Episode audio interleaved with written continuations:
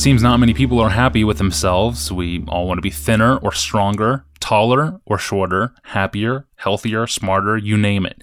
There's a myriad of things we'd like to change about ourselves. The Christian life includes a process of change as well, change away from our self centeredness and towards God centeredness.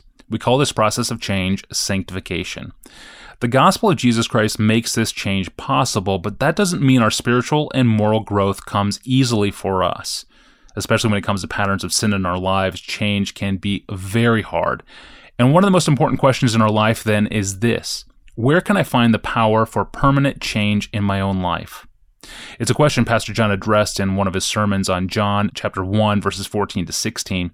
The sermon is titled The Life-Giving Voice of the Son of God back from 2009. Here's a clip from that message. The word became flesh and dwelt among us. We have seen his glory, glory as of the only son from the father, full of grace and truth verse 16, and, and from his fullness we have all received grace upon grace. So John saw, heard, and touched the Word of God living, the Son of God. And he saw his glory. He saw that it was the glory of the only Son of God. He saw that glory radiant with, overflowing with grace and truth.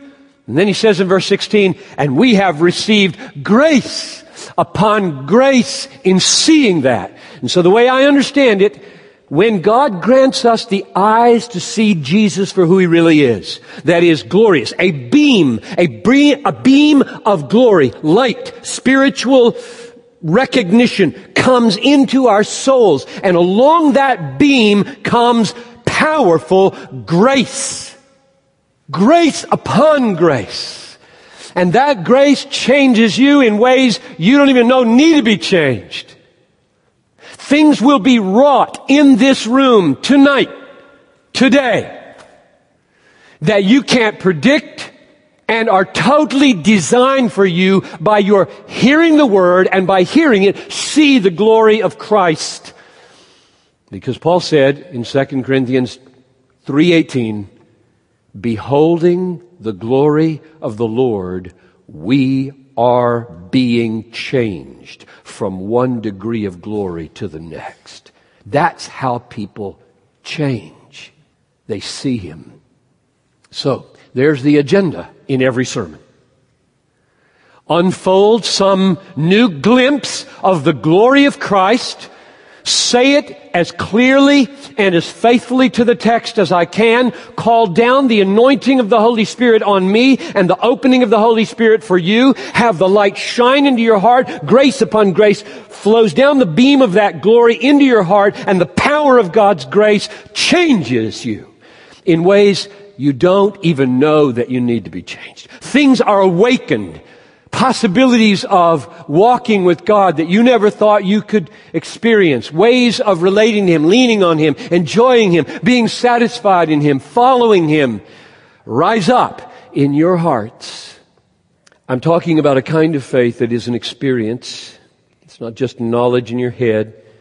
It's like eating bread and drinking water, tasting honey. And the more you see of Christ for who He really is in His Word, by His Spirit, the more you taste Him, the more you savor Him, the more you know Him, the more you treasure Him. And it's these experiential dimensions of faith which change you. As long as you're just thinking thoughts about Him, you don't get changed. But when you start tasting the glory of those thoughts, when satisfaction in Christ lands on you, changes happen. Beautiful. That was an excerpt from the sermon titled The Life Giving Voice of the Son of God from John Piper. It was preached on September 13th, 2009, and you can find the entire sermon at desiringgod.org.